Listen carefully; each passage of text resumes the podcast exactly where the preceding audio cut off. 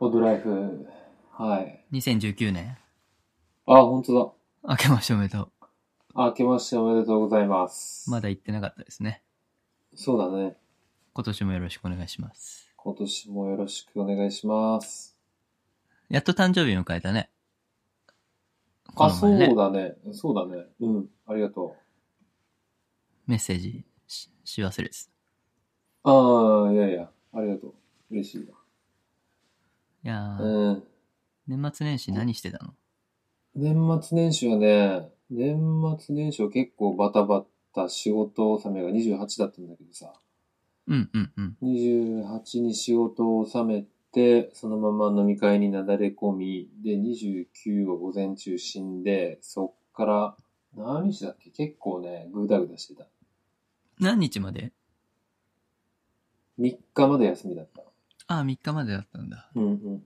じゃあ、8、9、30、31。6日間そうだね。うーん。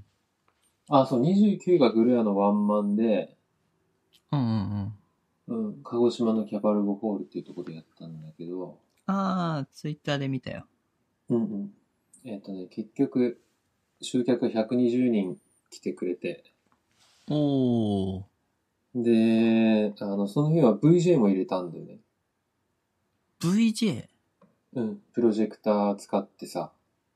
はいはいはいはい。でうん。ステージのバックにうんうんスクリーン、でっかいスクリーン出して、VJ を流しながらライブするっていうのをやった。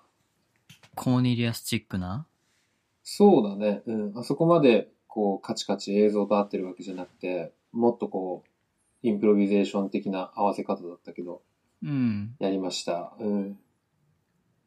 どうでした面白かったね。あの、やってる最中はさ、わかんないじゃん。後ろだから。うん、見えないもんね。うん、見えないからいつも通り集中してやるだけだったんだけど、でも、後から、お疲れ様でした、つってスタッフの人からさ、映像もらってさ、うん。見てみたけど、結構面白かったね。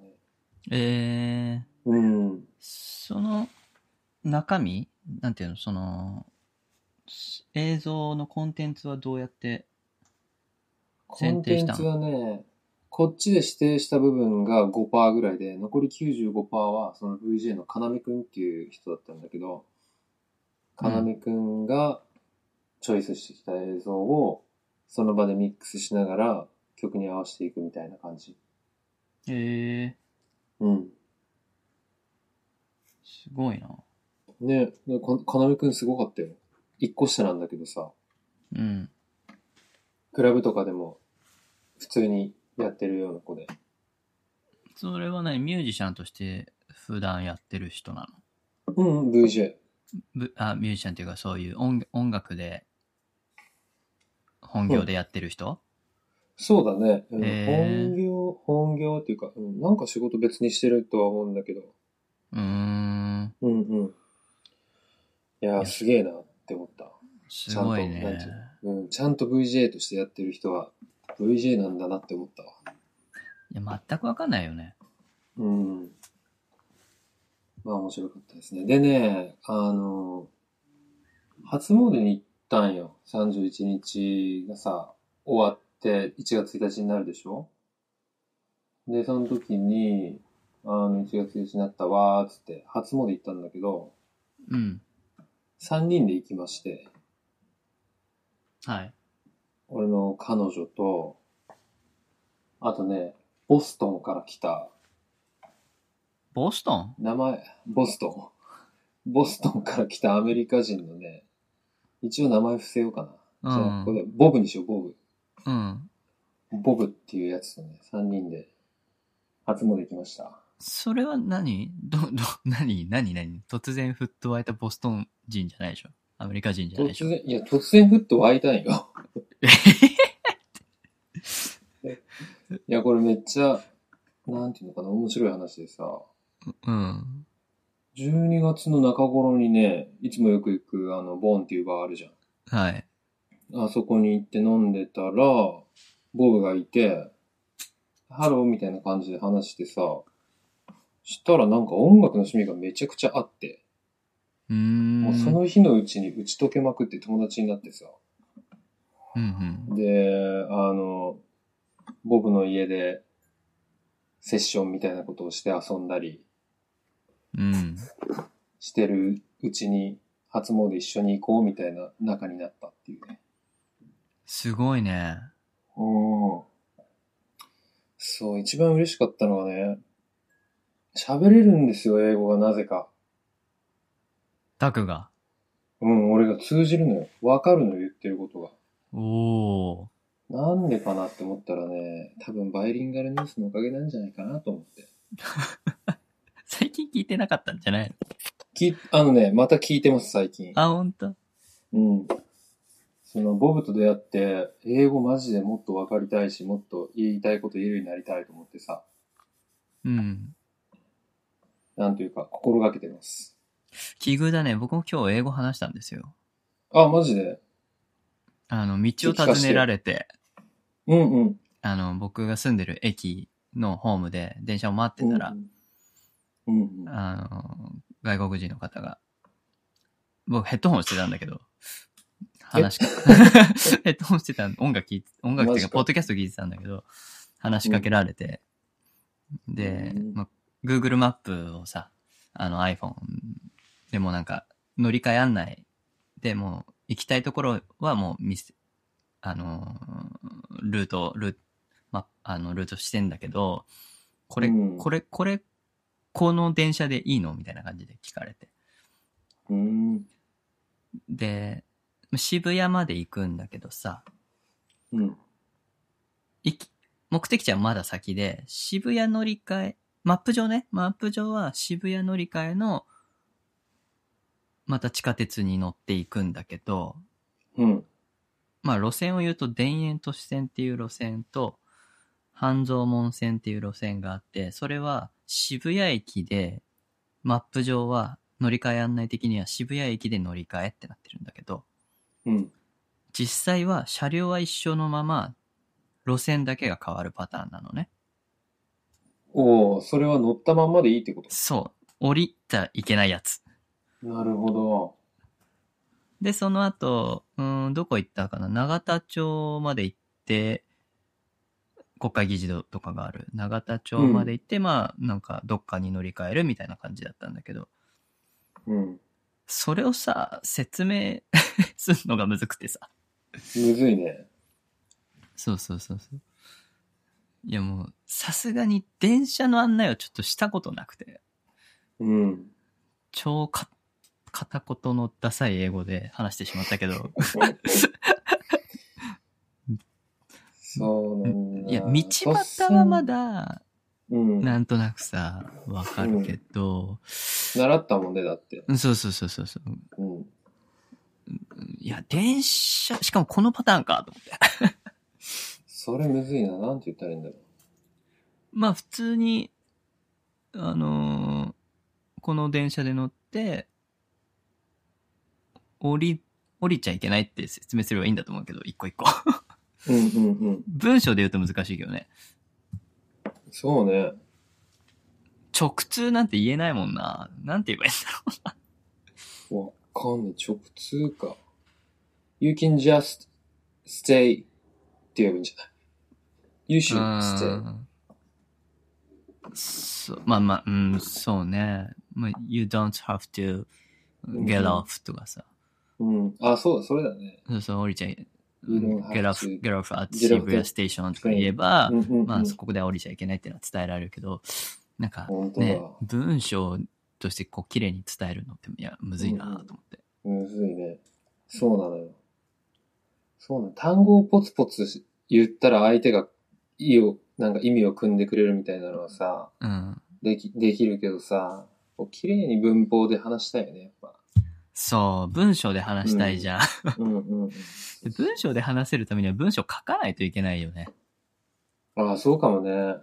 うん。なんかこう本当そう瞬思う間的に作文する能力が欲しいなって思話しててそうだね。う。うん、そう。あ、これ言いたいと思ってもさ、その、あれ時勢がどうなんだっけみたいな。はいはいはい。パッと出てこないんだよね。ハそうウそビうーンとそうか。さ、ハウビーンどういう時に使うんだっけなみたいな。ハハブインは、あれだよ。なんなんしたことあるっていうしたことがあるか。とか、うん。だその、うーん、まあなんていうの過去分子系じゃんうん、うん。だから、多分そういう風に考えちゃいけなくて、何々したことあるだったら、うん。ハウビーン使えばいい。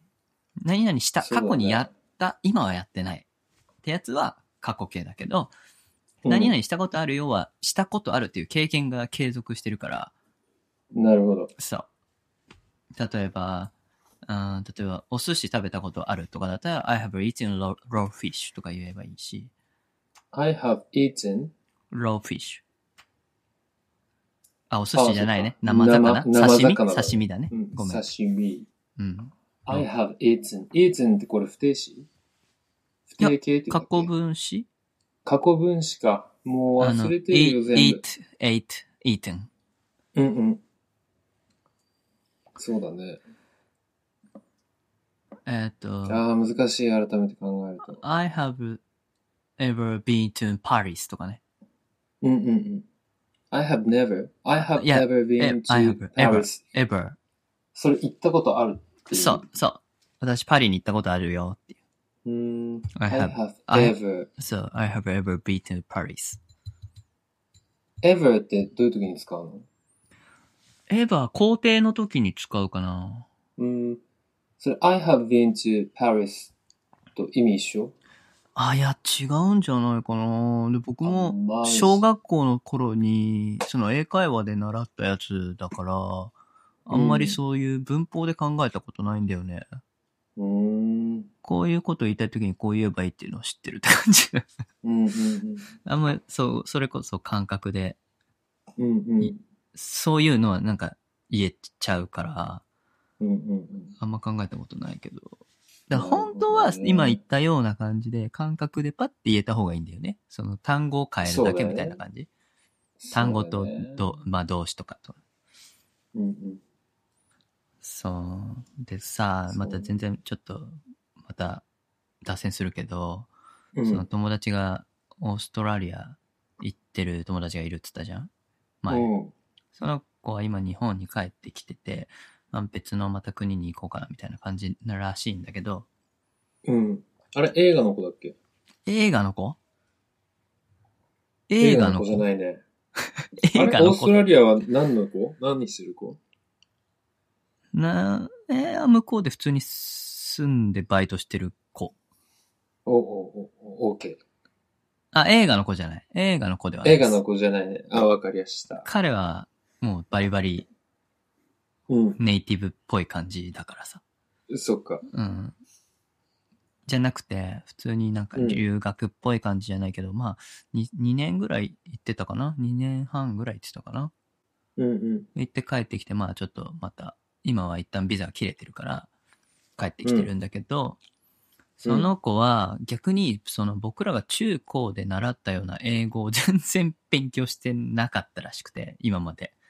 まともへに。え。だからその、僕らが知ってる、し、なんか、そのなんていうの、義務教育普通に受けてたら知ってるでしょみたいなのも知らないみたいな感じうーん。なわけ。だから日本の英語教育あんまりちゃんと真面目に 勉強してこなかったタイプの子なんだけど、うん。で、その子はこう、そういう、まあ、海外行ったりとか、その、途中、別の国でこう、英、英会話スクールっていうか、英語の、イングリッシュスクールに行って、うん。ね、まあ、ネイティブというか、そっちの、日本じゃなくてね、海外で英語学んだ系なんだけど、うん。だから、すあんまりその、文法とか、過去分詞とかよくわかってないんだよね。なるほどなんかね。音で覚えてるって言ってた、その子は。ああ、塊で。そう、塊で。音の塊で覚えてんだろうね。で逆にこうね、日本人がよく考える頭でっかちなこう文法、スタイルが理解できんみたいな。だからトーイックとかは全く取れんみたいあ、そうなんだ。な。そうそうそうそう。今ちょっとトーイックの勉強してるらしいんだけど、うーん。めっちゃむずいみたいな。でも話そうす、なんだ話せばできるみたいな。。そっか、やっぱ引き出しなんだろうね。引き出しと、こういうケースでこういう風に話すみたいな、そういうパターン認識なんだろうね、記憶の。うんうんうん。そうかも。そうそうそうそうそう。っていう話しててね。いやー、これ話さないと無理だな。話さないといけないし、座学もやっぱ勉強してんとあかんし、みたいうん。そうだね。な。うん。いや、難しいね、つって話をしてたとこだったな。そっか。で、そ関の西、人なんだ。そうこ、そう、関西人なんだけど、その子が、その、お関西で、アメリカ人と話したん、つってたかなの子うん。で、その時に向こうは結構日本語話せるんだって。うん。で、11年ぐらい日本にいるらしいんだけど、結構長いね。そうそう、結構もう、割とふがっつり日本語も話せるし、普通に働いてるし、みたいな。うん。で、そのアメリカ人は結構、その日本語検定とかもう受けてるっぽくて、すごいな。日本語検定2級受かったみたいなことを言ってたってうわ聞いたよねもう難しさがどれくらいなのかもわからん。わかんないでしょで、なんわかい、ググってさ、調べてみたんだよ。その、どういう、2級ってどのレベルなんやろみたいな。うん、思って、調べてみたら、いや、割とむずくて。日本人でも。うんうん。いや例えば、あの、55と、うん。 55となり、響く、みたいなさ。雷が55となり響く。エンジンが55となる、みたいなさ。ああいううんうん、車が3つああ、あれか。そうそうそう。が2つ並んで55っうん。ていうのがさ、 その、穴埋めで、どれ、どれですかみたいなさ。へえ。みたいなのがあったりとか、あと、科目科目ってその、静かあなあ。うん。あなた科目なお方ですね、みたいな。その科目の対義語はどれですかみたいな。え、マジまあ、対義語は饒舌だけどさ。なるほどね。で、そんなんさ、 いや、聞くよ。文章、なんていうの、小説とか、ビジネス書とか、あちょそういううん。文学的なものだったら言葉として見るかもしれないけどさ。うん。いや、なかなかね、口語では話さないじゃん日常生活はあんまり。あんまりね。なくはないけあんまり出てど、こないね普通のね、あのフレンドとそうそう、フレンドと話すときは、うんまず出ないじゃん。ちょっとお堅いところではもしかしたら出るかもしれないけど、そうだね。その程度じゃんでもその2級をね、持ってるらしくて。だから、すげえ。その彼が、すごいなんか、難しい日本語を話してきて、その子は全然勉強してこなかったから、全くわからへんかったっつってマジ か。どっちでも超えられたらもう、グーのでも出ない。そうそうそうそう。そう、いやー、ほんま、ほんま言葉って難しいなって言ってたうん。言葉難しいけど面白いよね。面白いね。うん言葉の一番面白いところはさ、これ俺の持論なんだけど、うん。いや、いろんな人が言ってるかもしれないんだけどさ、うんあ。の思考って言語に依拠してるじゃん。そうだね。うん。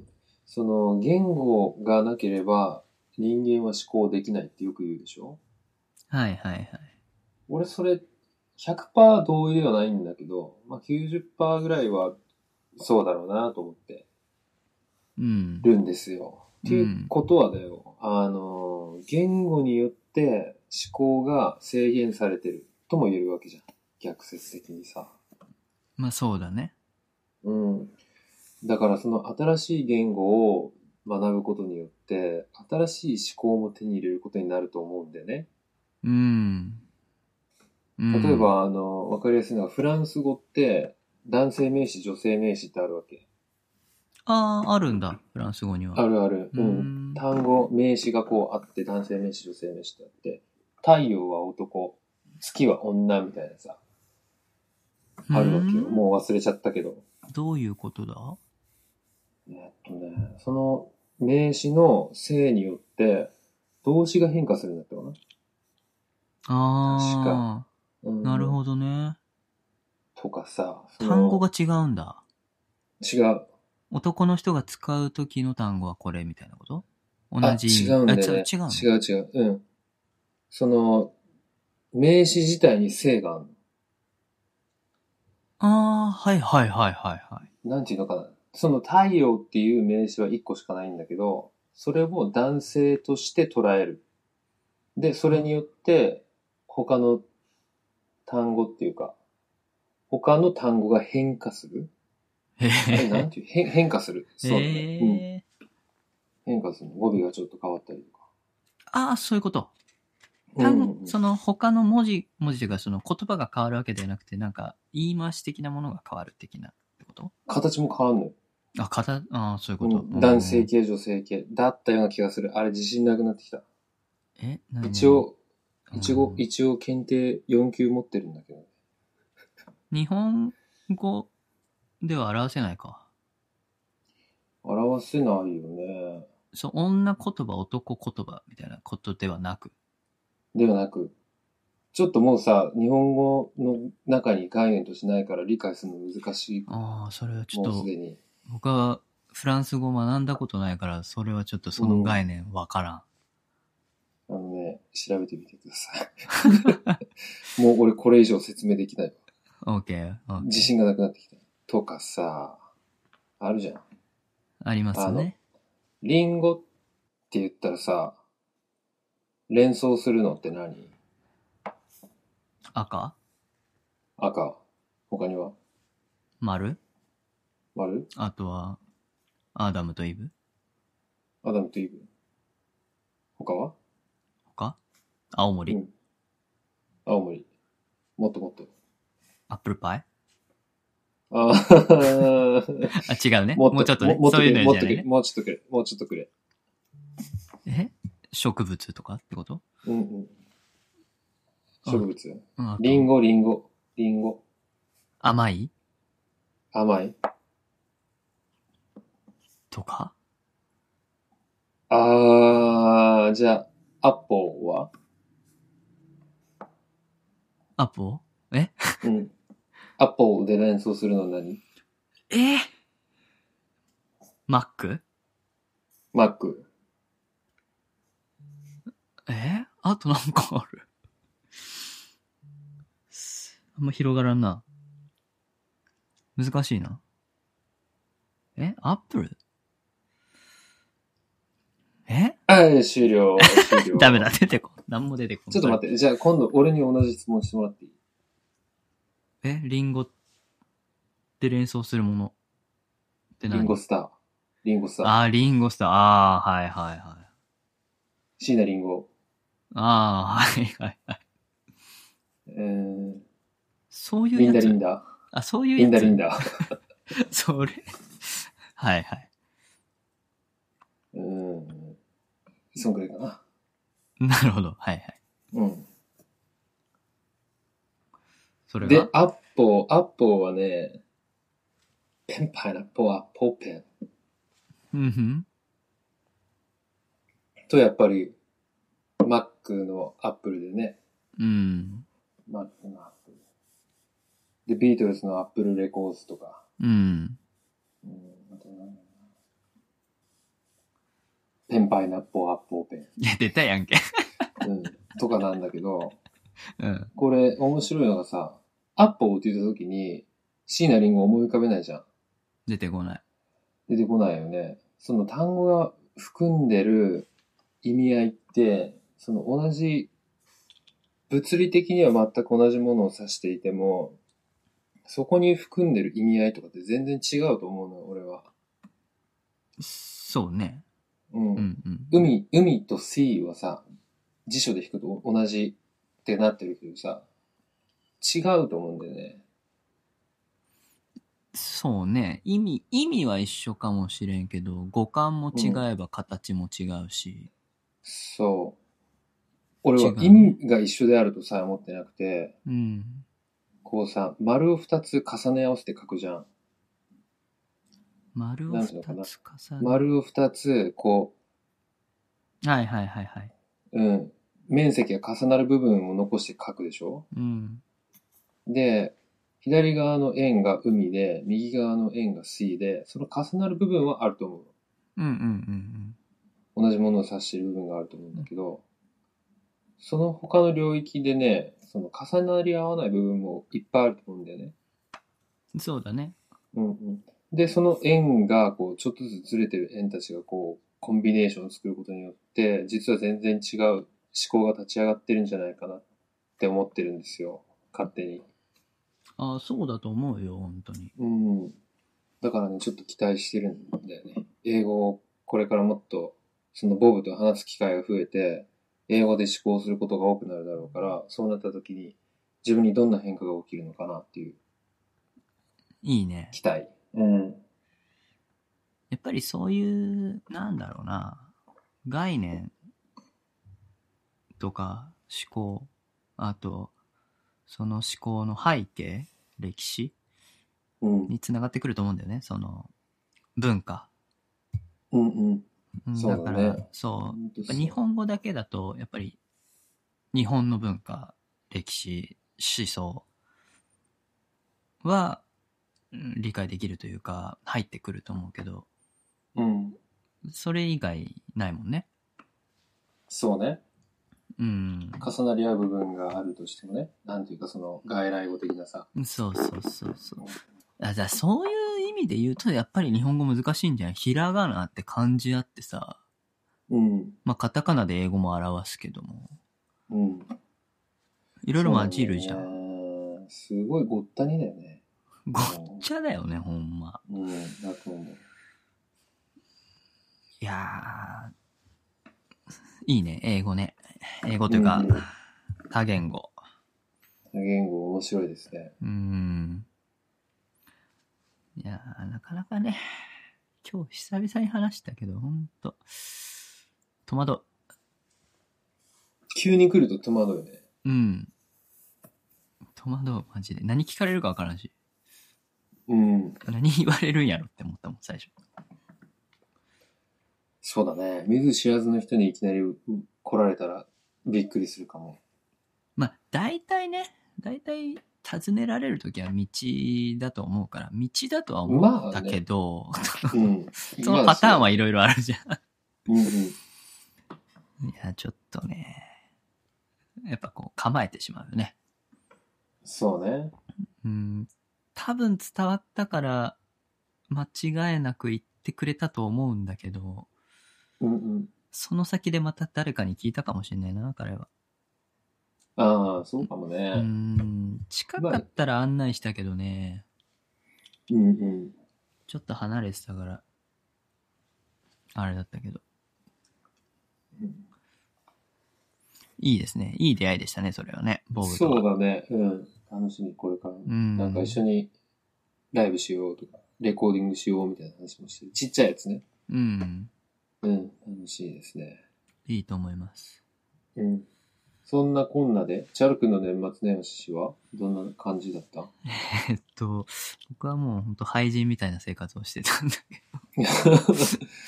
ど、僕もね、29から休みだったんですけど、うん。 28、まあまあ、なぜか忘年会が27にありまして、はあ、早いね。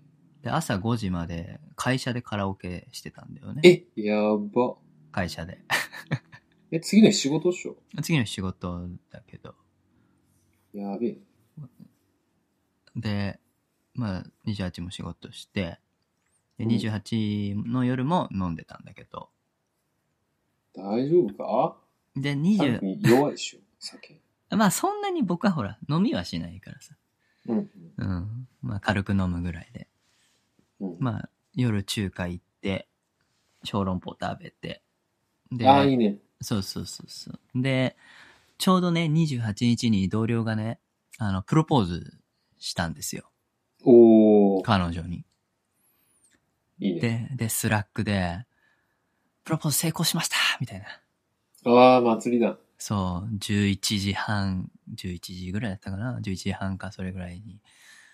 で、まあ僕ら悪ノリでさ、まあ社長もいたんだけど、うん。ちょっと来いよ、つって さ。来いよっていうか、いや、住所教えて、つって。行くかで、しょ行くから、つって。行くパターンか。行くから、つって言ったら、いや、いうん向こうが行きますって言うから、え、マジで来んの 二人で来たうそう、二人で来た。ーわー。え、来相ま手したはよ会社とは無関係でしょ向こうは無関係。おー、すごいね。うん。まあね、会社と、その人の家は近かったから、歩いて行ける距離だったから、うんまあ、んあの、二次会というか、別の場所に移動して、そこに来てもらって、まあちょっと、お祝いというか。いやー、いい思い出になったっしょ。いやーねいやー、初々しさを感じたというか、こう、 初々しさというか、なんつうの、別に改まってじゃないけど、なんかね、うん。ああ、なんか幸せそうだなと思って。お似合いの二人いいやっすなねと思いながら。うんし幸せな気持ちで最終日を迎え、僕は29日翌日、朝9時から品川に行き、サバゲーしに行くっていう。元気かよ。 すげえな。千葉の野外で。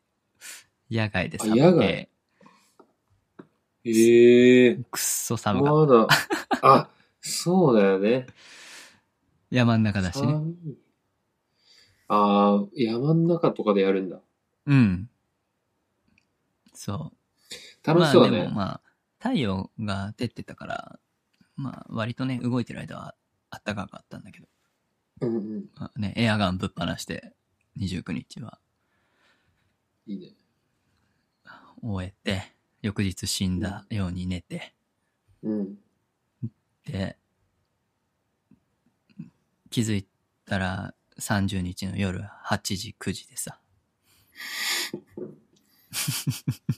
逆転、大学生みたいな。うん、そうそう、で、朝までスマブラするでしょ一人でまあ、友達とやったかなうん、友達とやったね。ちなみに、ハードは何ですかハードうん。ニンテンドースイッチあ、スイッチか。そう、最初、12月7日に発売されたから。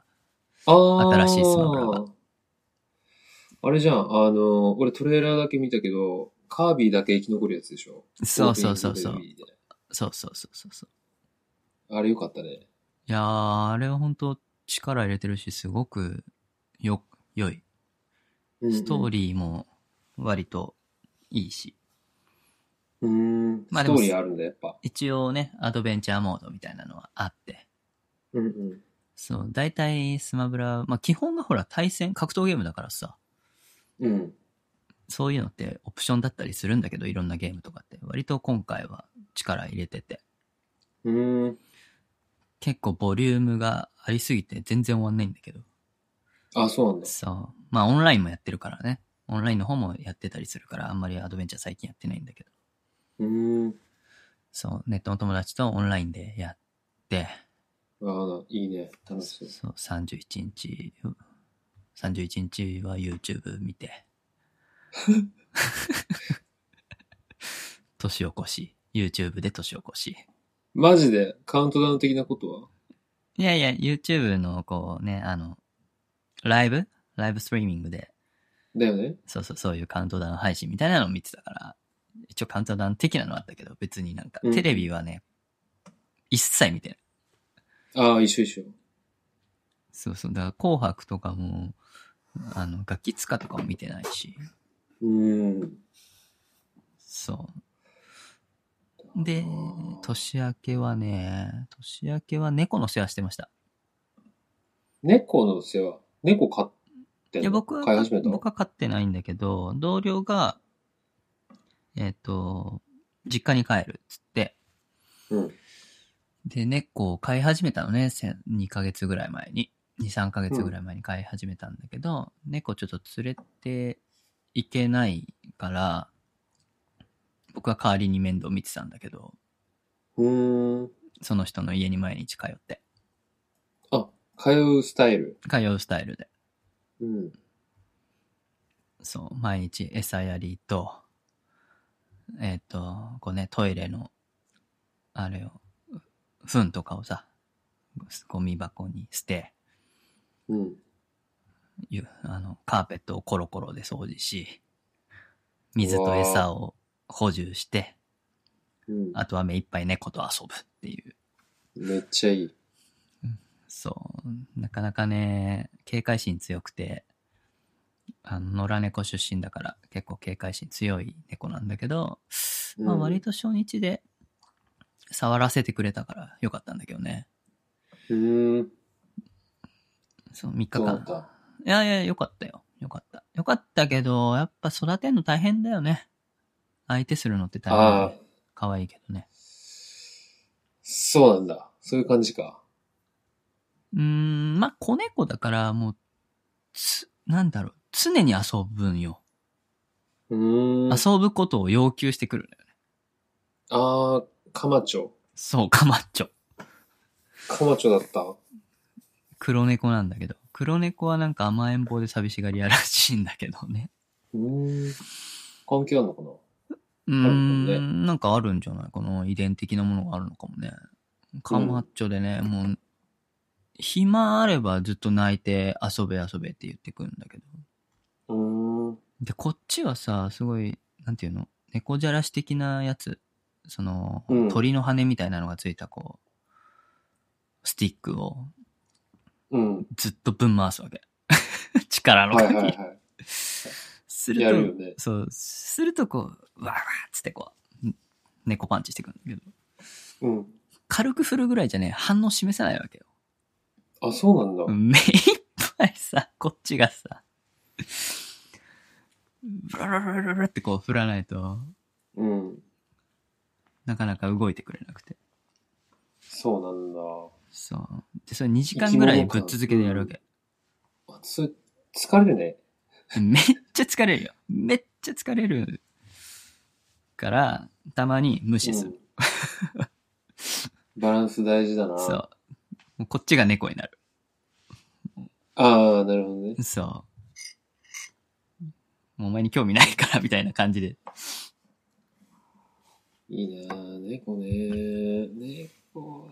今の生活じゃ難しいけど、いつか飼ってみたい。そうだうね。ん。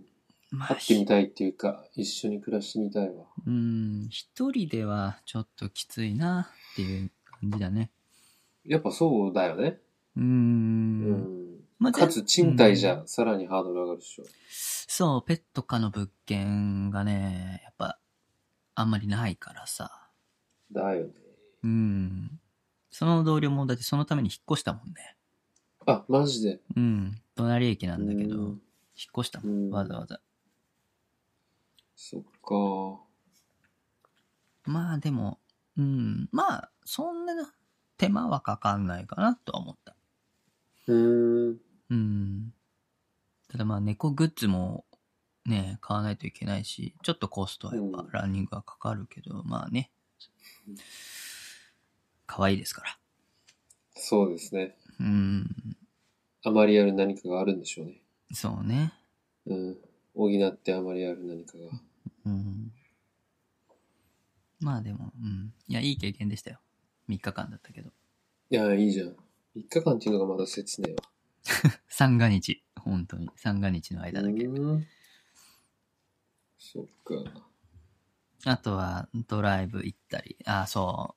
あのー、一回は普通に、ちょっとイルミネーションを見に、ドライブに行って、友達うと。んで、もう一日は、それまた同僚なんだけど、別の同僚なんだけど、あの、同僚の人が15年ぶりに運転するっつって。うんうん。いくつ15年、34とかじゃないかあな。あ33、4ぐらいじゃないかな。うんうん。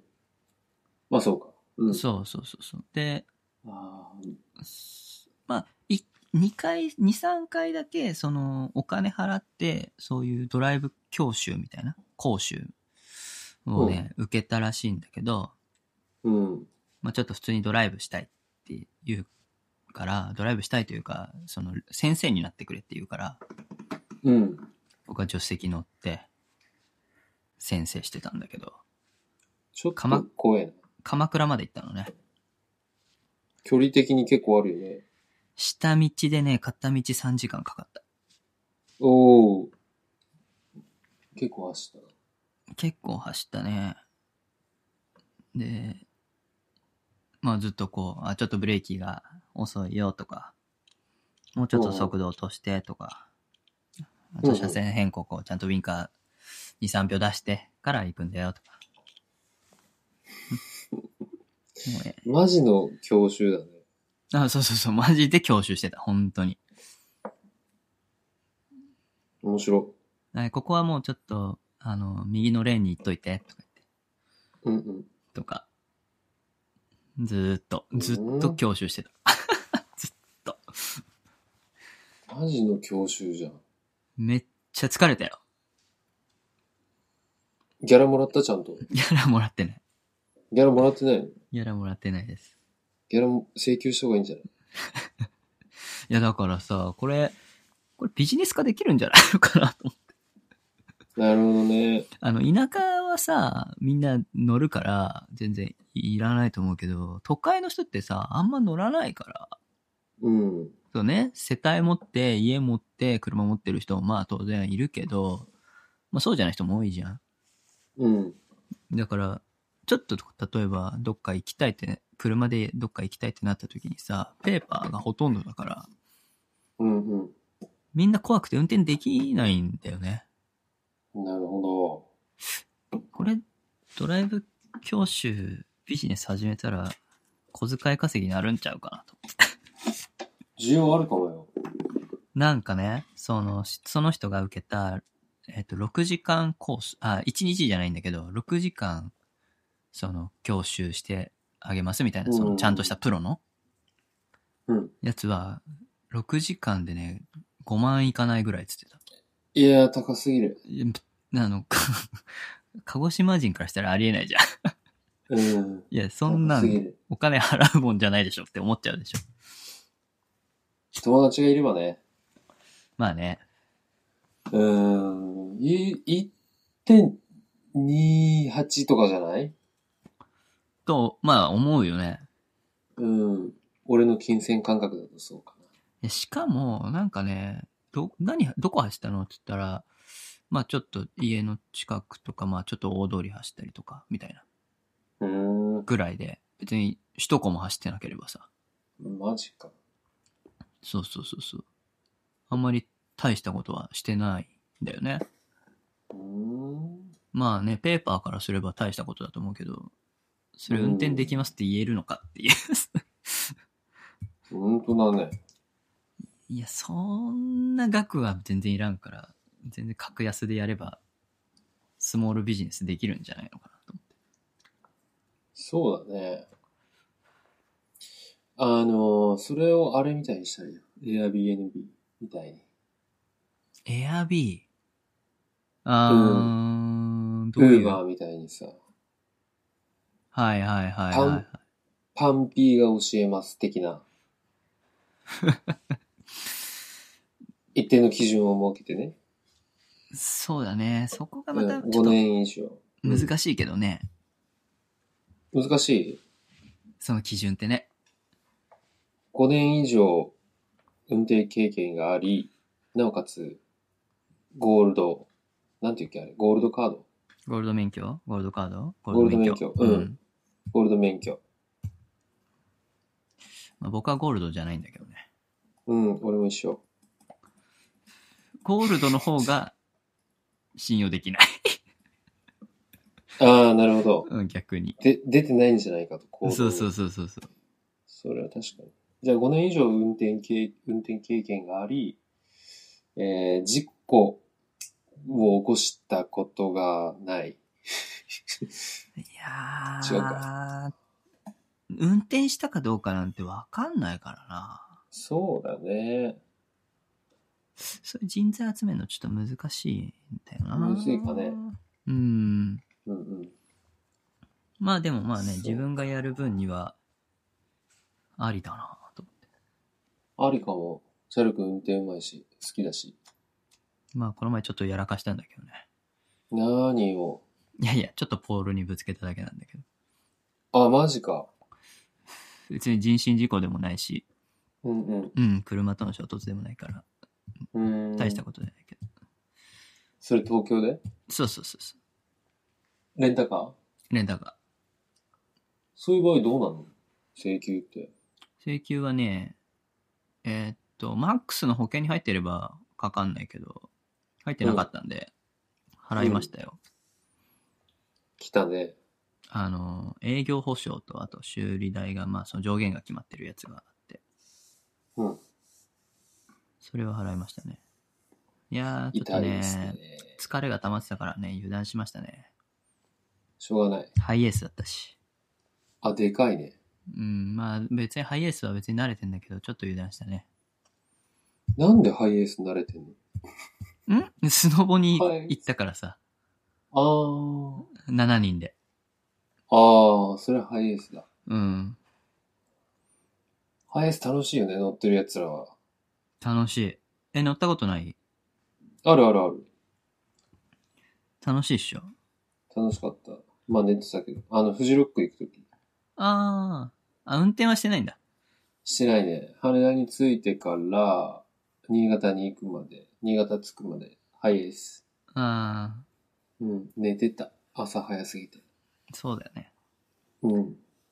まあ、いつもスノボ行くときとか、なんかどっか行くとき、割と、6、うん、7、8人で行くことが多いから、もうハイエースしか選択肢がないんだけど、いつも。うん。だからまあね。ついや、いつもはやんないんだけどね。疲れてたね、あれはね。しょうがない。はい。 That's life. まあまあまあまあ。いい経験でしたけど。うん。事故ったことなかったんでね。マジでないよ。すごいな。いや、軽く、なんていうの、べなんか、ちょこっと家の近くでとか、鹿児島時代にさ、ぶつ,、うんぶつけたことはあったけど。うんうん。ショックだね。2回ぐらいぶつけたなあるある。どっちも駐車場。あー、駐車、バックでバック。バックねバックはもうセンスだよね、あれね。うん。いや、違うの。1回目超間抜けで、 うん。あのーこう、なんていうのかな。背面同士で、後ろから止めてねみたいな駐車場あるじゃん。わかるこう、背中合わせみたいになってるとこ。車同士が。はいはいはいはい。うん。で、そこに止めようとして、で、車止めがあると思い込んでたわけ。おう。うん。で、ピーピーってゆっくり下がってたら、トンっつって後ろの車にぶつかって止まったっていうのが一回と、おう。あと一回はね、その免許取り立てで、結構狭い天文館の駐車場に止めようとしたときに、あの、全く見えてなかった電柱にぶつけた。うわー、電柱ね、ほんと。電柱ね、あれショックだったな。いや、この前、その、鎌倉行った時もさ、ちょっと、鎌倉って山だからさ、うん。横浜からこう行くと、結構神奈川って山なのね。うん。だから、たまにこう、細い道に入るんですよ。うん。で、細い一、片側一車線のところを走ってると、こう、電柱が出てるわけ。あー、あるね。で、 そこをさ、30キロぐらいでさ、ブーンって行くからさ、わあ、マジか。で、横から、横からてか、ん対向車線もあるから車も来てんだけど。 いや、そこは速度落とそう。つって。もう一回これ、サイドミラーと電柱5センチなかったな、みたいな感じの。やばいいな。やー、もうちょっとあと5回ぐらいはちょっと練習しないとこれ、一人無理だな、と思って。もう、本当にペーパーだね。うん。びっくり。ちょっと、ヒヤヒヤしたけど、本人はヒヤヒヤしてないってマジ。いう。 そそれがさらにヒヤヒヤする。そうそうそうそう。そこはヒヤヒヤしないといけ ない部分なんだけど。うん。そうねそうなんだえそう。そういうことありましたね。そういう正月でしたうね。ん。そっか。いやー、ほんと。ねいや、車、僕は好きだけど、車好きだし、運転するのも好きだし。まあ、あれだけど、うんやっぱ危ないよね。普通に。まあ危ないよ。どう考えても。危ない。絹の旅読んだことある絹のう旅。ん、あるよ。しぐ、しぐさわけいちさんのね。そうそう。あれのなんかの話あって。えっ、とあっねた、銃、銃を携帯してるけど、車をぜ、車には絶対乗らないっていう国があって。あー、あった気がする。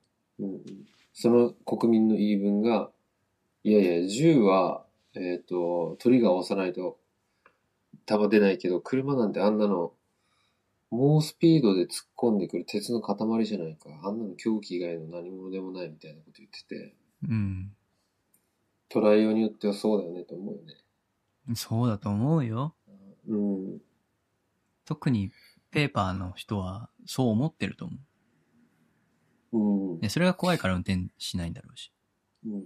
なんで柔らかい素材で車作んないのかな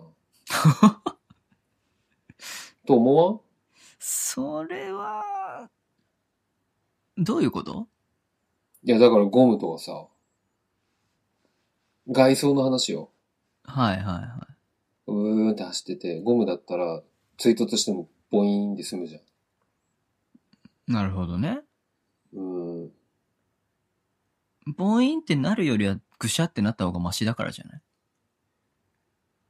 そうなのボインっつったらもう、どっかに弾けるじゃん。弾けるというか、バウンドするじゃん。うん。そうなのかバなウンドした時の事故の方がやばい気がするけどね。あ、でも周りにいる奴ら全員ボインボインってなるんだよ。いあ、なんだっけ、こう、あれあるじゃん。こう人がさ、中に入って、こう、まあ、球体でさ、ああ、サッカーみたいな。ああーあの、なんかあるよね。転がりまくるやつ。あれにすりゃいいじゃん、うん。あ車。全部。んなんしたら、もうみんな吐きまくるやろな。吐くかな吐くと思うよ。 え違う違う、あの、車のボディを、あれ、あの素材にするんだよ。今の車のままで素材をあれにしたら、うーんって走ってて、追突しても、うーん、バイーンそれ、やばいと思う、高速で起きたらやばいと思うんだけ高速で起きても大丈夫だよ。だってみんな玉突きバイーンになるだけだもん。ど。それうわー、バイーン、後ろのやつまたバイーン、バイーン、バイーン、バイビリヤードみたいになりそうだね。ーン。うん、なるかもピンポン玉やろね。あ、そっか、ちょっと待って、分かった。外がバイーンってなっても、中が硬い素材だったら人死ぬわ。そう、死ぬよ。うん。中も倍にしないとダメだ。うーん、難しいだろうな。そうかもね。ちょっとイーロン・マスク氏に頑張っていただきたいですね。で、あと、速度出すためには多分、鉄の方がいいんじゃないのかな。形を作るとか、型を作るとか。うん。うん。あの、こう、くこう空力とか、やっぱ考えられて作ってるだろうし、うん。全然速度出ないと思うよ。そのゴムにしたら。そうかもね。うん。いや、もう車はね、早く自動運転になった方がいいとは思うんだけど。そうっすね。まあ、日本は難しいだろうな。どうして道が複雑すぎるかあー、なるほどね。ら。うん。小道みたいなやつがね、そあるし。そっう、うか。ん高速はできるかも。うんうん。高速の自動運転が多分先じゃないかな。都会から。うん鹿児島に来るのはもう何十年後だろうね。30年、40年後とかじゃないもしかしそうたからもね。。早くて。。うん。うん。まあ、その頃になったら僕らおじいちゃんになって運転しなくていいかもしれないけどね。そうだね。なんだっけあの、モビリティって聞いたことある何のモビリティモビリティってさ、あ、何のとかじゃなくて、単語として、単語はあるよ。移動性のことでしょ移動性って言でっても俺聞携いたことない帯んだけど。性だと思うけど。携帯性か。モバイルでしなょるほど。そうだね。でもそれがカタカナ日本語化した概念。モビリティ。うん。なんか、あのーなんつったらいいの車でもなく、バイクでもなく、個人が移動するための乗り物みたいな考え方が今、ポツポツ出てきてるような雰囲気が、を感じてて、俺は。どういう、なんだったっけあの、なんトヨタがなんかね、モビリティ宣言みたいな広告を出してたと思うんですよ、新聞に。どでかく。うーん、うん、モビリティ社会、モビリティカンパニーになります、みたいな。うん、うん。で、それでサイトに行ったら、あの、結構面白そうな乗り物が乗ってて、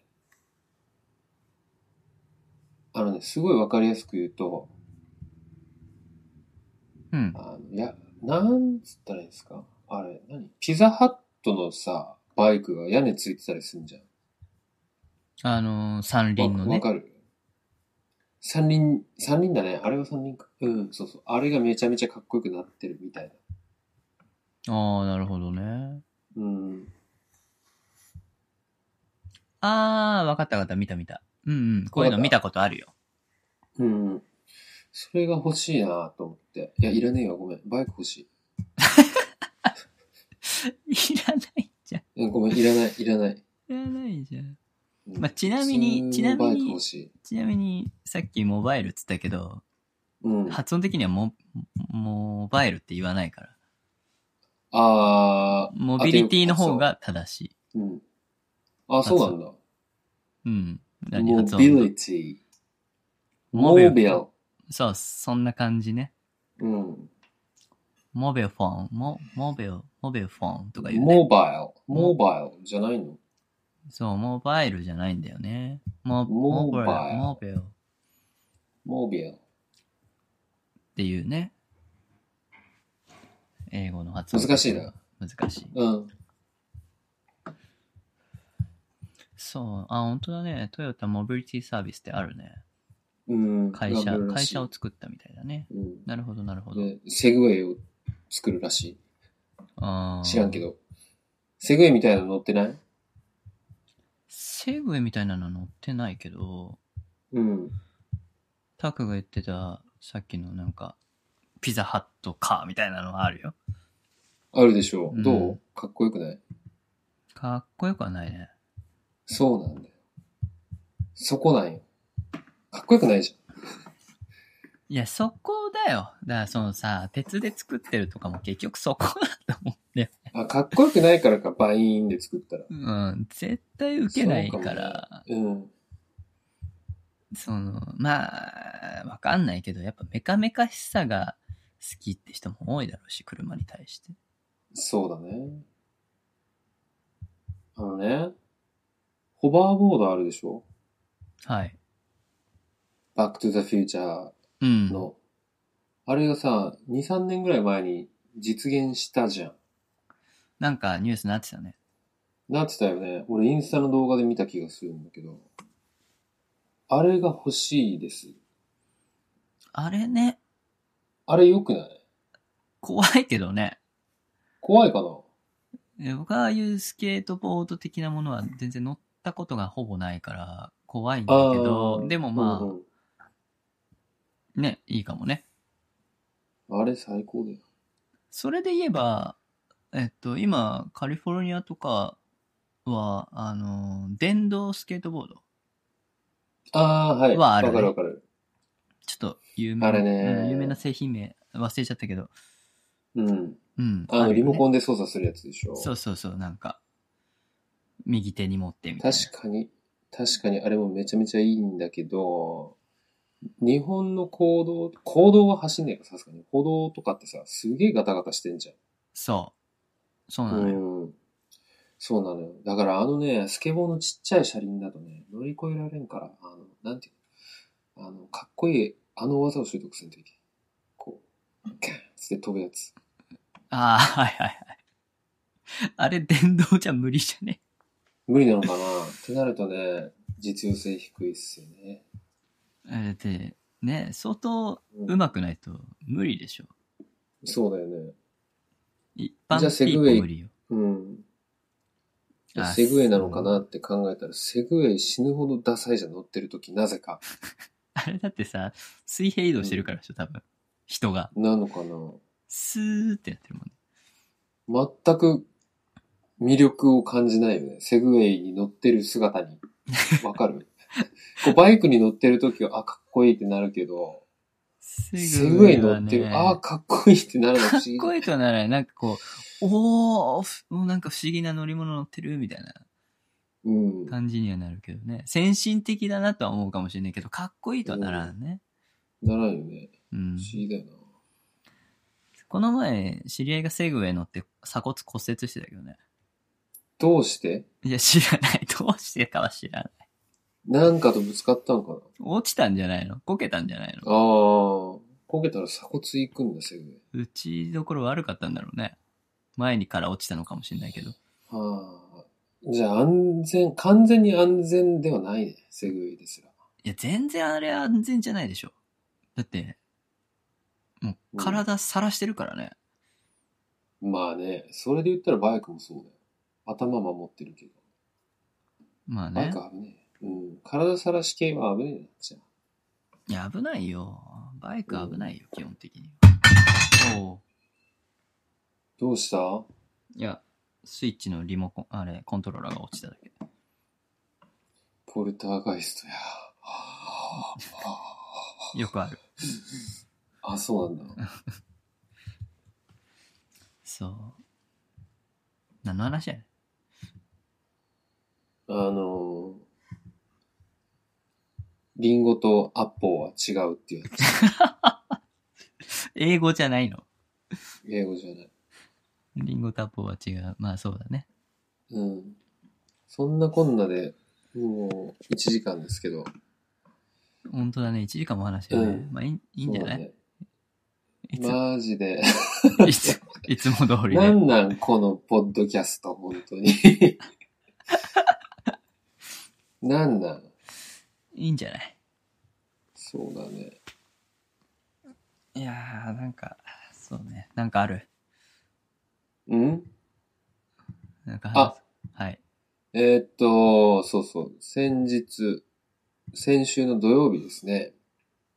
とあるバンドのレコーディングに参加してきまして。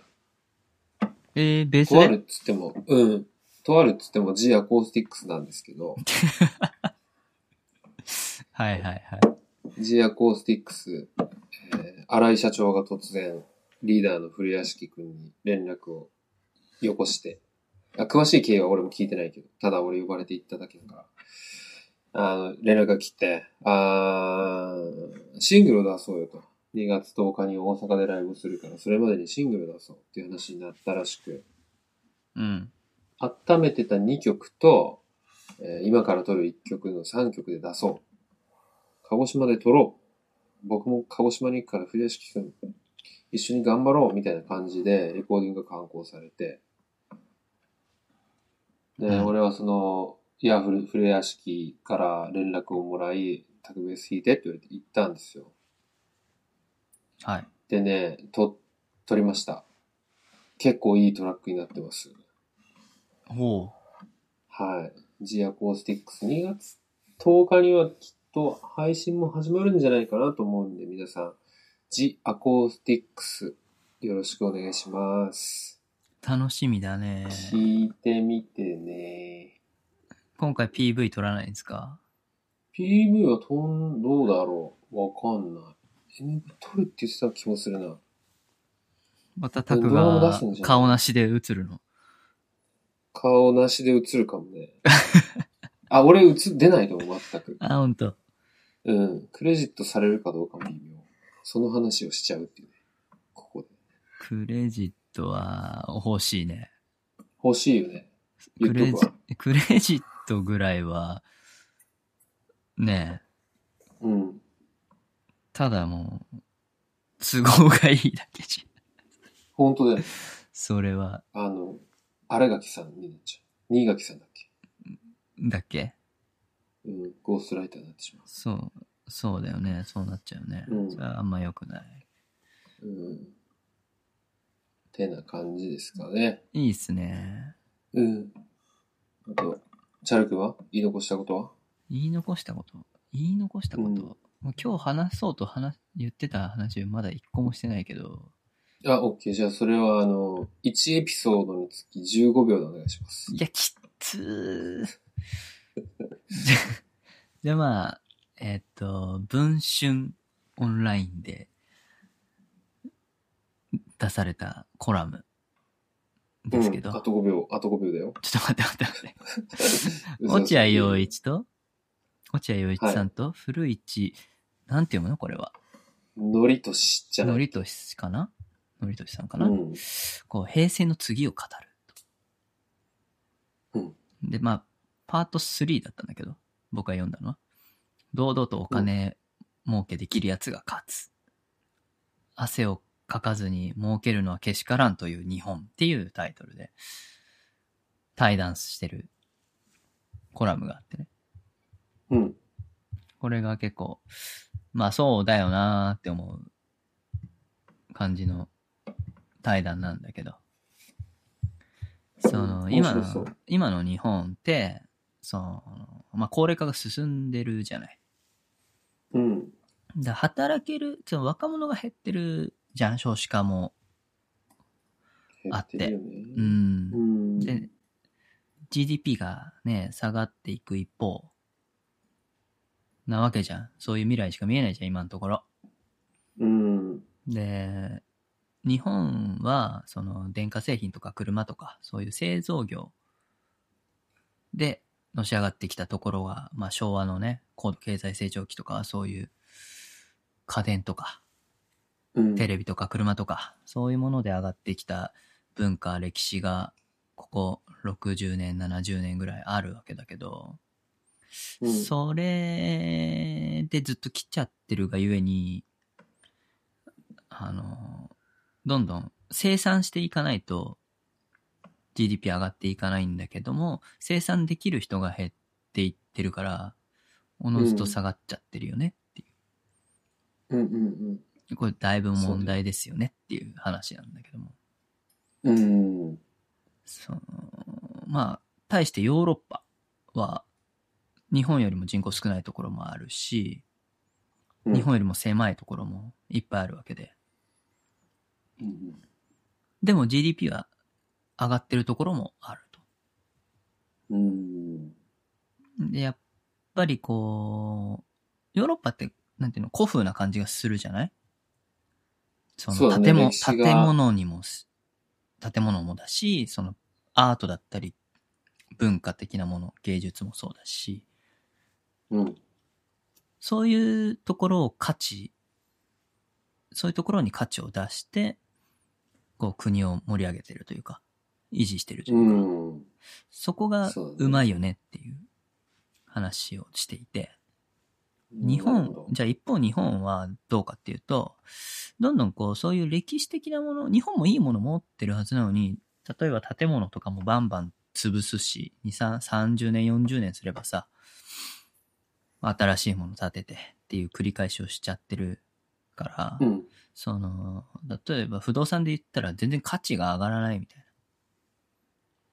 ああ、なるほど。はい。土地のそう。あ、土地のというかその建物自体のうん。土地の価値が上がってるっていうのは、単純に例えば東京で言えばだけども、それはそこに人が集まってるからなだけであって、その土地というよりはその、土地かな時代とと、その場所うんによって価値が上がってるだけで、その建物自体には価値ないんだよね。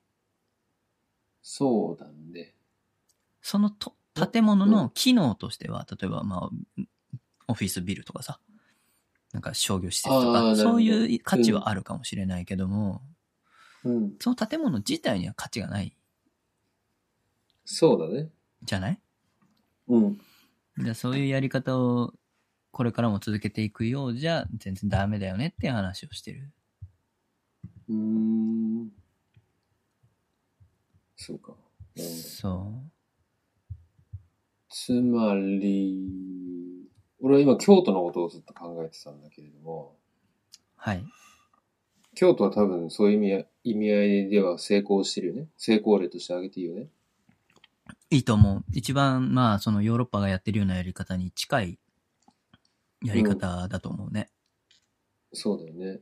えっ、と、じゃあ何が違うんだろう。えっ、と、視点として、文化だったり、えー様式だったり、作法だったり、そういうものってこう、時代とともに移ろいゆくよね。うん。で、古くなる。すぐ古くなる。古くなったものを、ああ、古い。新しくしよう。って言って、新しくしちゃってるってことか。日本がきっと。そうだね。そうそうそうそう。そうだよね。うんうん。わかるわかる。わかってきた。最近さ、あの、なんだっけな。あの、西野さん。これも俺、かじり読みだから詳しくは説明できないけど、キングコングの西野さんいるでしょ、はいはいはい。あの人が始めた、ね、オンライン上の古本屋かなんかで、あの、普通の文庫本が3万円で売れるみたいな現象があるらしく、へえ。うん。で、買う人がどこに価値を見出し見出してるかっていうと、その書き込みあるじゃん。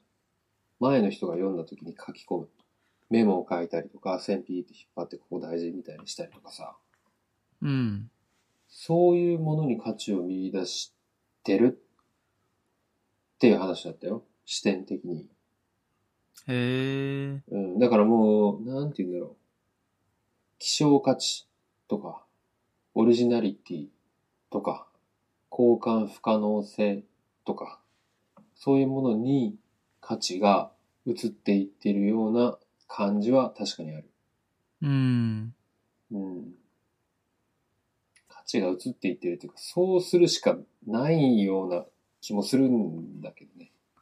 そっちに行くしかないような気もしてる。まあそういうそうだねんまあ新しいものをバンバン作れるならその間はいいだろうけど、うんそうじゃなくなった時はその過去の ものに何か新しい価値をつけるしかないよね。そうだね。うん。うんまあ、あと、その、コラムでも言ってるけど、一つ、ヨーロッパ、まあ、欧米と、まあ、アジアもそうかもしれない。まあ、その他と日本との違い、大きな違いは宗教っていう話が上がってて、うん。その、アーアートっていうものを作りにくくなってるよねっていう話。国内で国内で。どうしてうーん、なんだろうな例えば、絵で、絵で言うと、絵画で言うと、これに、1億円払うのみたいな。こんなのに1億円払うんだみたいな。まあ、日本人そうなったりするときあるじゃん。うん。これ1億円の価値するんだみたいな。よくわからんけど、みたいな。うん。のあるけど、でもさ、その市場、絵画の市場ではさ、オークションとかでさ、まあ、あの、ZOZO のさ、前澤さんも、一昨年ぐらいだったか絵を買ってたけどさ、100億の絵を買ってたけど、そういう価値があるわけじゃん。うん。それを100億円だっていう価値を信じてるから、その値値段がつくわけであって、それを信じるっていう、そういう価値観うん。が、日本はそういうのがあんまりないよねっていう。ああ、それは何かを信じるということが、価値になる。ことに不慣れってことか。不慣れな人が増えちゃってるんじゃないかなっていう。ああ、なるほど。何かをこう、手放しで信じるっていう経験を持ったことがない人が多いような気はするよね。うん。宗教ががっつり生きてる国とかと比べたらね。うん、そうだと思うん。経験が。なるほどね。う。まあ、その記事の中では、まあ、アート自体うもん宗教だし、一種のね、うん。まあ、あ、今で言うと、今のデジタルなところで言うと、アップル、グーグル、フェイスブック、マイクロソフトみたいなのも宗教じゃん。みたいなうん。四大宗教じゃん。みたいなるほどね。な。アップルが好きだから、アップル製品使ってる。グーグル製品が好きだから、アンドロイド使ってるとかさ。まあ、ある意う味ん、そういう信用価値が、うん。うん、大事になってくるんだけども、そういう、昔のものに付加価値をつけていくとなると。うん。だって、その、その価値を、価値があるっていう風に、周りが思わないと価値にならないからさ。うん。ああ、はい、分かってきた。日本人はなおさらその傾向が強いっていうことが言われてたその、そういうのを価値を見出す人が少ない。うん。それは確かに感じるね。例えば日本の、うん、まあ歴史あるものとかを、海外の人は評価してるかもしれないけど、日本人はそう思ってなくて潰しちゃうみたいなことはよくあると思うんだよね。うん。残しとけばいいのにね、みたいなのはあると思うんだよな。そうだね。うん。もうもちろ古んいねし、捨てよっか、みたいな。うん。うん、そうそうそうそうそう。それは確かに。そういうところうん。がちょっと危機感だよねっていう。そうだね。で、あと、うそのサブタイトルにあった汗をかかずに儲けるのはけしからんっていう話は、うん。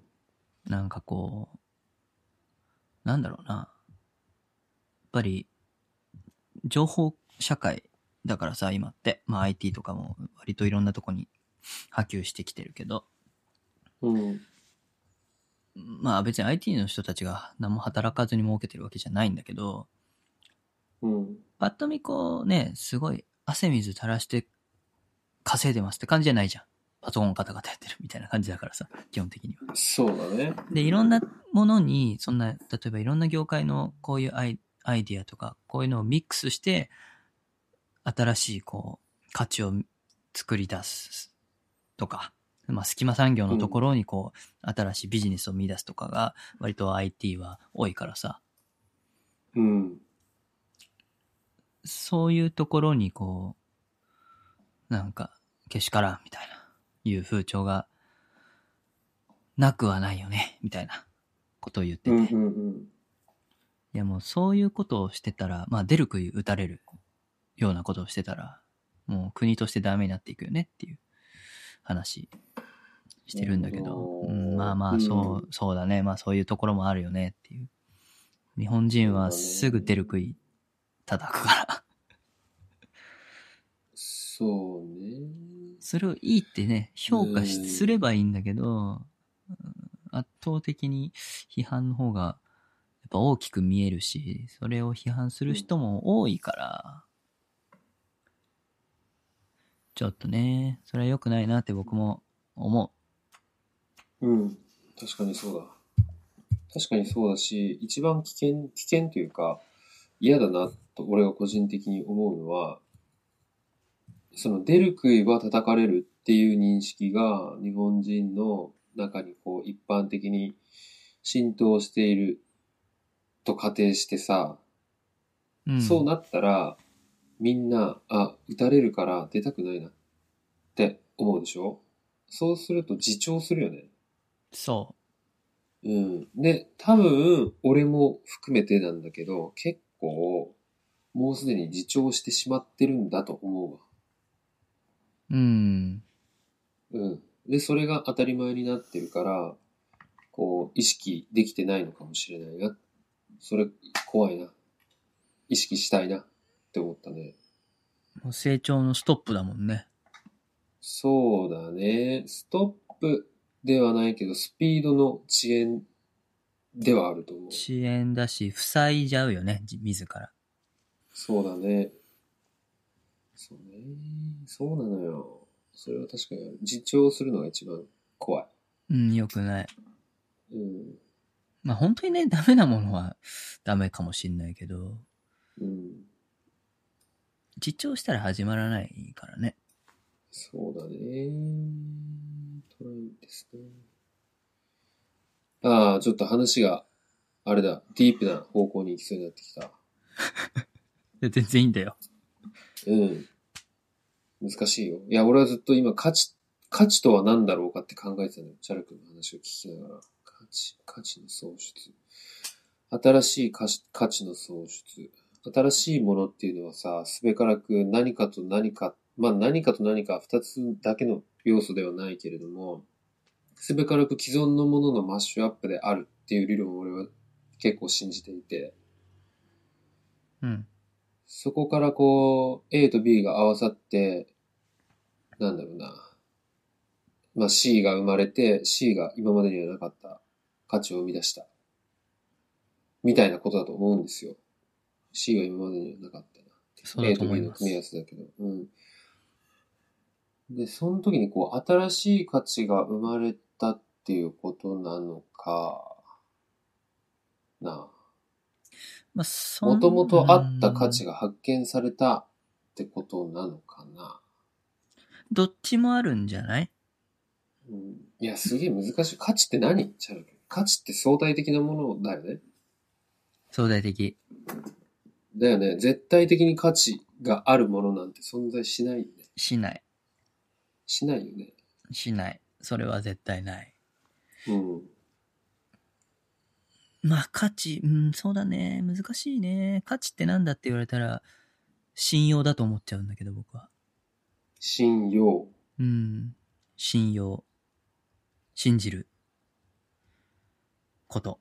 信じること。信じさせる力。まあ、どちらもだね。うん。それで成り立つものが価値であると思うからう。ん。うん。で、その、貨幣と一緒だよね。なるほどね。ビットコイン、仮想通貨にせよ、日本円、ドル、ユーロ。全部あれ、か、信用に成り立ってる貨幣だと思うんだよね。国そうだの、ね。国とかそういう EU みたいな連合とか、うん。そこが安定してるとかさ、これから伸びるみたいなさ、そういう信用と信頼というかその期待うん。に対しての変動だと思うから。貨幣。そうだね。日本円が高い、その価値があるのは、それは日本に対して、日本の経済に対しての信用がある程度あるから、やっぱり安定してるし、アメリカもそうだと思うし、そうだね。日本で何かあれば暴落するし、うん。悪いことがあれば。うんうん。まあそれは株もそうだと思うし、うん。全部その信用から来るものだと思うんだよね。そうかもね。基本的そにうはかも。しれん。うん。だってさ、ピカソの絵だってさ、あれがいいものだって信じてるからみんな、あれはすごいって思うわけで。そうなんだよ。音楽もまあ当然そうだと思うし、写真もそうだと思うけど、うん。みんながいいって思うからいいってなってるだけだと思うんだよな、それは自分でジャッジできない人がする判断だよね。判断基準だよね。そみんながいいと思っているから、あれは価値があるんだ。みんながいいと思っているから、あれは価値を持っているんだ。っていう認識。う。うーん、その、なんだろうな。えっ、と、それ、その僕が言ってる価値っていうのは、そのう、ん業界とか、うんコミュニティとか、うんそういった、まあ、世界的に見てとか、全体的に見た時の価値かな。うん。え、わかんなかった。もう一回言って。わかるわかんなかった。その、個人がこれは絶対に価値があると思っても、それはその人にとっては価値あると思うけど、周りにとっては価値ないんだよね。そうだよね。それは別に、なんだろう。それ自体は別にいいんだけど、それによってビジネスとか経済が回ることはないからさ。嘘。俺、それが全てだと思うな。それだけだったら。それは周りの賛同があって初めて経済回ると思うんだけど。うん。どどうああ、わかったわかった。えっ、とね、例えば、えっ、と、絶対これゴミだろって、あの、なんて言ったらいいのかな。ああー、難しいな。えっ、とね、俺さ、あの、何の変哲もない緑色の、ちょっと和風な柄の入った、良質な素材でもない、ハンカチをものすごく大事にしてるのよ。うん、うん、うん。すげえ大事にしてて、それはなぜかっていうと、俺が病院で働いてた時代に、えっ、と、仲良くなったというか、こう、しもちろん仕事を通じてね、俺が仕事をしてる中で触れ合って、会話を少しずつ交わすようになって、で、ある日、そのおばあちゃんが俺にくれたハンカチなんだよね。うん。もうかけがえがないわけよ、俺にとっては。そうだね。大事。うん。他にもいろいろハンカチあるけれども、もちろん自分でコンビニで買ったハンカチよりも何倍も大事だし、えっ、と、他のこう、なんだろうな、えーと例えば誰かの退職のタイミングでその人が俺にくれたハンカチとかもあるけどさ、俺が持ってるハンカチの中ではそのハンカチがダントツで価値あるわけ。唯一無二だもんね。唯一無二なのよ。で、その、俺が全部で10枚ハンカチ持ってるとしてさ、10枚机の上に並べるでしょで、それで今のエピソードなしで、じゃあ、はい、ちょっとそこの道を歩いているそこのあなた来てください。この10枚並んでるハンカチの中で、最も価値があるハンカチはどれでしょうって言って見せる。中にはあれ、マッキントッシュ、フィロソフィーとかあるわけ。ブランド物のハンカチとかあって。多分その人は、これかなーっつって高そうなやつ選ぶよ。でも俺にとってはそうじゃない。うん。俺にとって価値があるのはそのおばあちゃんが病院でくれた緑色のハンカチ、ダントツ。そうだね。うん。これが価値の相対性っていうことだよね。うんうんうん。そうだと思う。うん。で、価値って、ぜ、なんていうのかな。すべてにおいてそうだと思うんだわ。価値を測るのを、まあ、人間に限定したときに、そのテーブルの上に並べられてるハンカチが、ただ、えっ、と、項目が変わるだけでさ、愛、友情、正義、三つ並んでて、か一番価値があるのはどれですか私は愛だと思う。俺は正義かな。みたいなことと一緒でさ、うんうん、うん。っていうだけの話だと思うんだよね。うんでそうね。うん。で、その、例えば今、わかりやすく愛、正義、なんつった俺。友情あ愛、友情、正義3つならテーブルに並べて、愛に価値があると思う人たちっていうのと、正義に価値、最も価値があると思う人たち、友情に最も価値があると思う人たちっていう層に分かれると思うわけ。うん。それはレレベルの問題じゃなくて、地域を超えて共通の価値観を持ってる人たちが共鳴し合うというかさ、うん。誰かが愛が最も価値があるっていう旗をこうバーンって掲げて、塔を立てて、その上に登っていってさ、ごめん、抽象的だけど表現が。世界で一番愛が価値がある。だから愛を、愛を広めようって言ったら世界中の愛が価値があると思ってる人たちが、うおー、賛成だっつって、その、愛価値ある教があるとするでしょ、宗教。宗教じゃなくて、愛価値あるカンパニーが、愛価値あるグッズを出すと、愛価値ある信者たちが買うわけよ。そうだね。うん。で、はたまた、友情が最も価値ある層の人たちはさ、誰かこう、友情価値あるっつって旗をブーンって振りました。そうだそうだっつって友情価値あるグッズを買うみたいなね、うん、うん。話だと思うんだよね。で、それを、俺は本当は、このテーブルの上に並んだ3つのファクターのうち、な、どれに一番価値を感じるだろう。うん。うーん、考える考える考える考える。あ、そうだ、俺は愛が価値があると思う。俺にとっては愛が価値があるんだ。で、自分でジャッジできる人はいいよ、それで。うん。それ、そその人は多分、あの、100枚ある素人が描いた絵画と、その1枚、あ、これちょっと例え悪いな。ごめん。うん、自分にとって100枚絵画が並べてあって、自分にとってどれが一番価値があるかを選べると思う、その人は。うん、うん。でも、自分の価値を選ぶ、自分の価値を選ぶ能力、価値基準がない人、はたまたその価値、どれに価値があるか選べない人はさ、周りに愛価値ある層しかいなかったとしたら、愛が価値があると思っちゃうと思うんだよね。そうだと思う。うん、ここになんかこうトリックが一個働くような気がしていて、そういう人たちに対して、今度は、なんだろうな、えーっと、略奪価値ある組の人がさ、それを悪用しようとして、略奪に最も価値があるぞって言って、わーって旗分回してさ、みんながそれ、あー、略奪に価値がある。略奪にか価値があるってなったらさ、略奪に価値があるって周りの人たちが言ってると、そこにジャッジできない人がいたら、あ、略奪こそ最も価値のあることなんだって言って、ジャックされちゃうと思うんだよね。うん全然あり得ると思うね。あり得るよね。そこですね、僕が危惧するのは唯一、価値の話で。まあ、それ言ったら、もう政治とかも全部一緒だと思うけどね。うん、そうなのよ政治の選挙とかもそうじゃない、ない、そうだよ。メデ政治ィとア、かまメさにディア、メディアとかのさ。そうだね。メディアもそうだと思うし、うあ、そう、メディアを使ってん広そう。操作して、告してるよね。うん。うん。そ企業も全部そう。会社、会社もそうだと思。う。全部そう。全部そう。すべてそううん。経営理念だってそうだ。う。うん。そうだね。経営理念に、うん、愛が価値あるって書いて、愛がある商品を売って、愛が価値あると思う人たちが買う。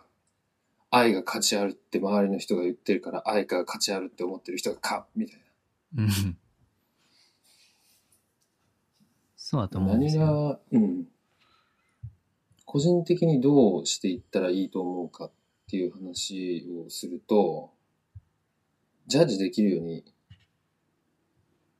訓練した方がいいよね。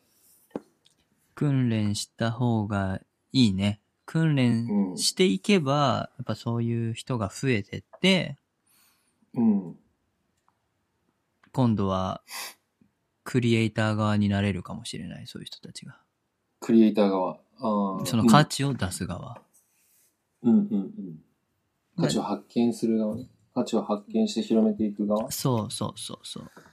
なんかパイ取りゲームみたいだな。いや、そうよ。そうよ。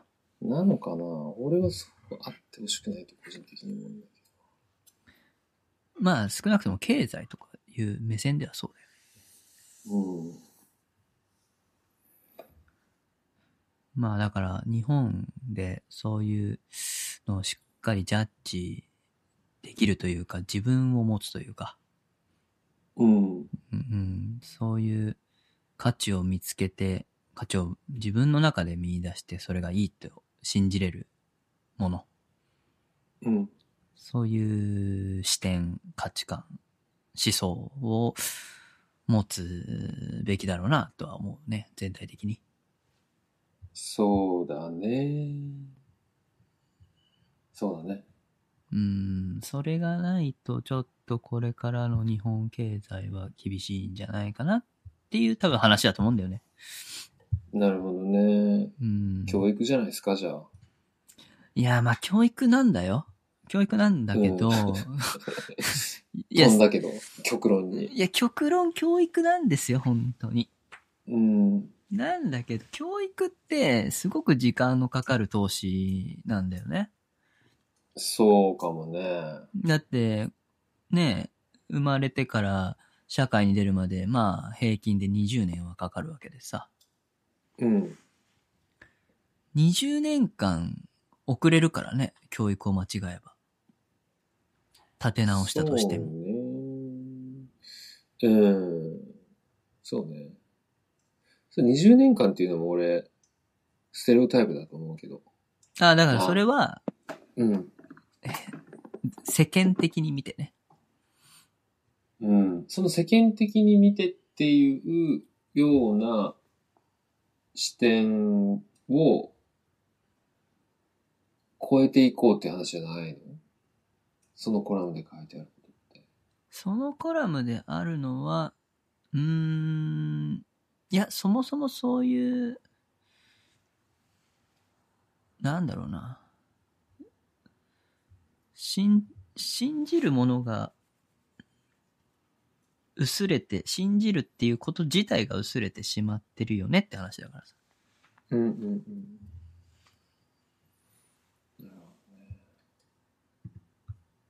もっとそういう、なんだろうな。価値、価値観というか、うん。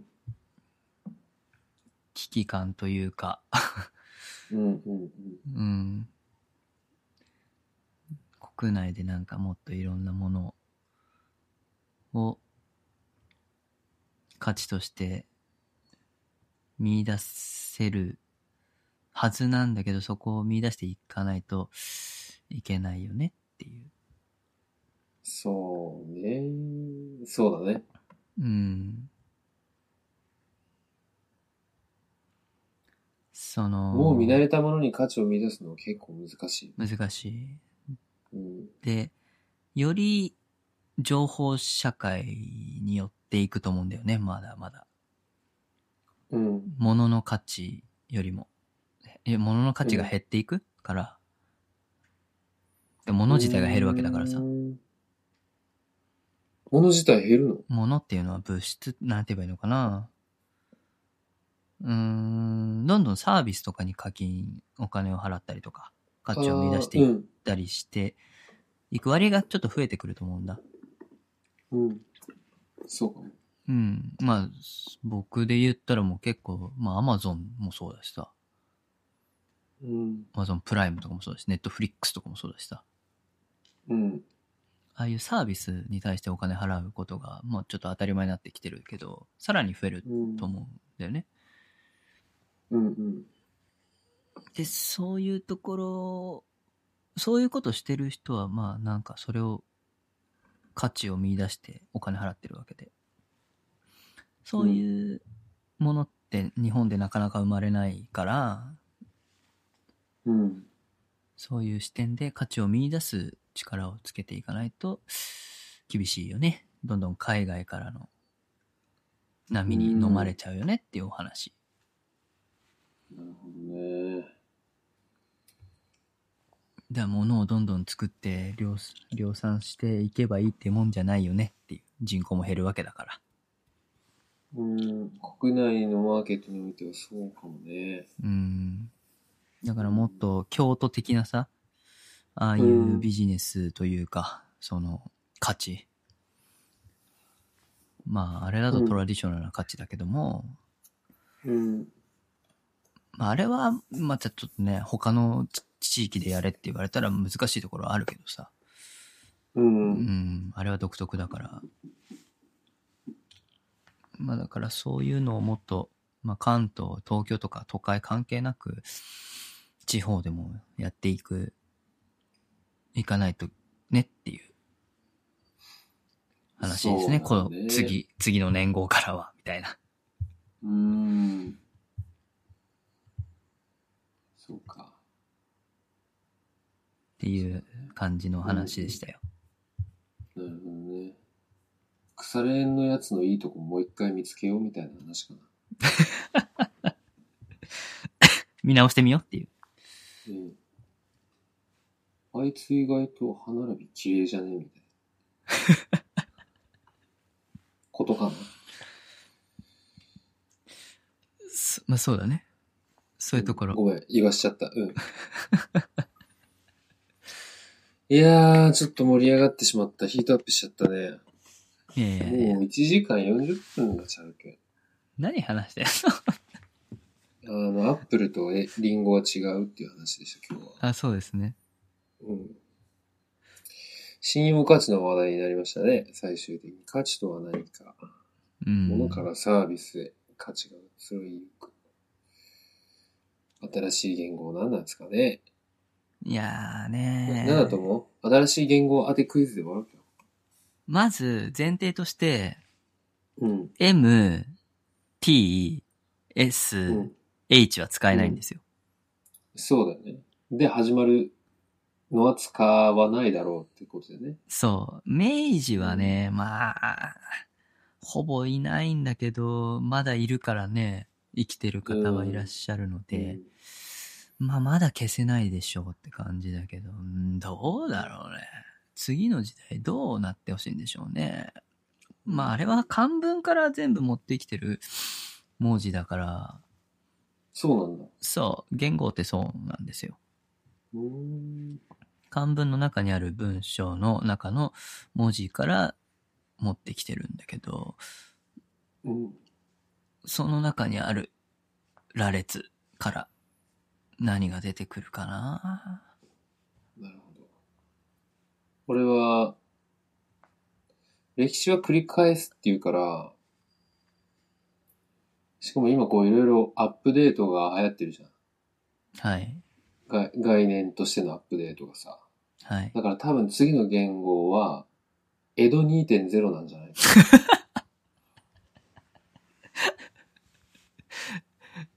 2.0。江戸2.0。江戸リバイバル。長いな。江戸2.01年とか言うの。江戸2.0。んえ な、なんてごめん。あち嘘ぎれ。た。嘘。うん、だちいぶぎれ今た。滑ったみたいになっちゃっあ、ごめんごめんごめん。た。ええ、江戸江戸2.01年とか江言戸うの。 2.0。うん。ちょええじゃないか、in 2019。ダパンプがええじゃないか、2020を出す。多分。江戸2.0で。クソダサいな。めちゃめちゃかっこいいから、それが。一周回って。かっこよくなるかっこいい。あでもの、てんてんてんてんてんてんてんてんっていう、あ日本的なリズムを、あの、エレクトロニカでやるっていうね。やってないでしょ、誰も。やってない。乗れねエレクトではやってないね。え。うん。じゃないですかね、やっぱ。で、ブレードランナーの世界になるんだよいや、江戸2.0か。んいやー、新しいな。江戸リバイバル。江戸リバイバル。江戸をアップデートせよ、っつって。えー、もうそれだってさ、うん。東京って言ってるようなもんやもん今。そうだね。そうだよ。オリンピックもあるし。さらに都市化していくのししていくよ。いや、おそらくだけど、これから多分、うーん、皇太子、皇太子がだいぶ、まあ、85ぐらいで対しても、まあ、30年、40年、30年ぐらいだと思うんだよね。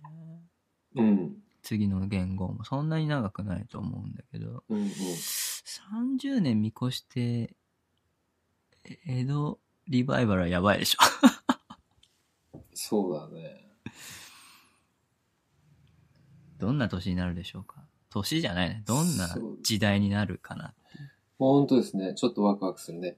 うーん、わからん、本当に。全然わからん。 4月1日エイプリルフールに発表予定だよね。ね、うんうん。楽しみにしとこう。完全、ほら吹いてきたらどうしよう。どうしようか。安倍さんが、安倍さん。嘘でーすって、嘘でーす。江戸2.0であります。つって大炎上やろな。楽しいけどね、江戸2.0は。 最初だけか。楽しいの最初だけだ。ごめん。いやそんなこんなで、エピソード24、 24? 24th、24th。 24? そろそ。ろ、はい、そろそろ、円的なものが、竹縄的な状態になりつつありますなってまいりましね。たのではい。今日はこんなところですかお時間と愛になりました。そうですね。はい。いやー、新年、そうそうね。はい。ヒートアップしましたけヒートアップしましど、たこれからも、オッドライフスタイル、どうぞよろしくお願いします。よろしくお願いします。はい。三年今目年も三年目です一年。うん。3年目パーね。すごいね、2オッドラ年。イフ3.0。に ね毎年毎年アップデート毎なの年、うん。毎年アップデート。オッドライフ3.0、交互期待。今年ね、どうしていこうかね、今年は。うん、今年はもう月1配信をがっつりやる。月一毎月15日に配信するよね。そうだね。それまはず、それまはず定期、定期リリースとしてはうんし。ていきたい。プラスなんかこう、ゲスト会も入れていきたいそうだね。し、なんか、せっかくベイトリオンもあるから、限定コンテンツも出していきたい。うん。なとは思ってるんですけど、 OK まあ、今度やべえことをねやりたいですね。やべえことうん。何かしらのやべえこと。難しいななんか、考えとこうん。う。なんかね、ゲスト会また、そう次はタクとかも入れて。あ、そうだね。うん。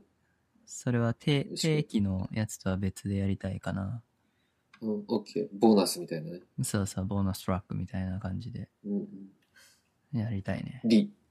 り。えあ、ごめんごめん。了解略しすぎた。あ、り、りょうじゃないのうん、り。うんり。はい。りで。りで。そんな感じですか新しい言語、りです。一文字なりで。うん。じゃあ、今年一年、またよろしくお願いします。はい、よろしくお願いします。バーイ。バイ。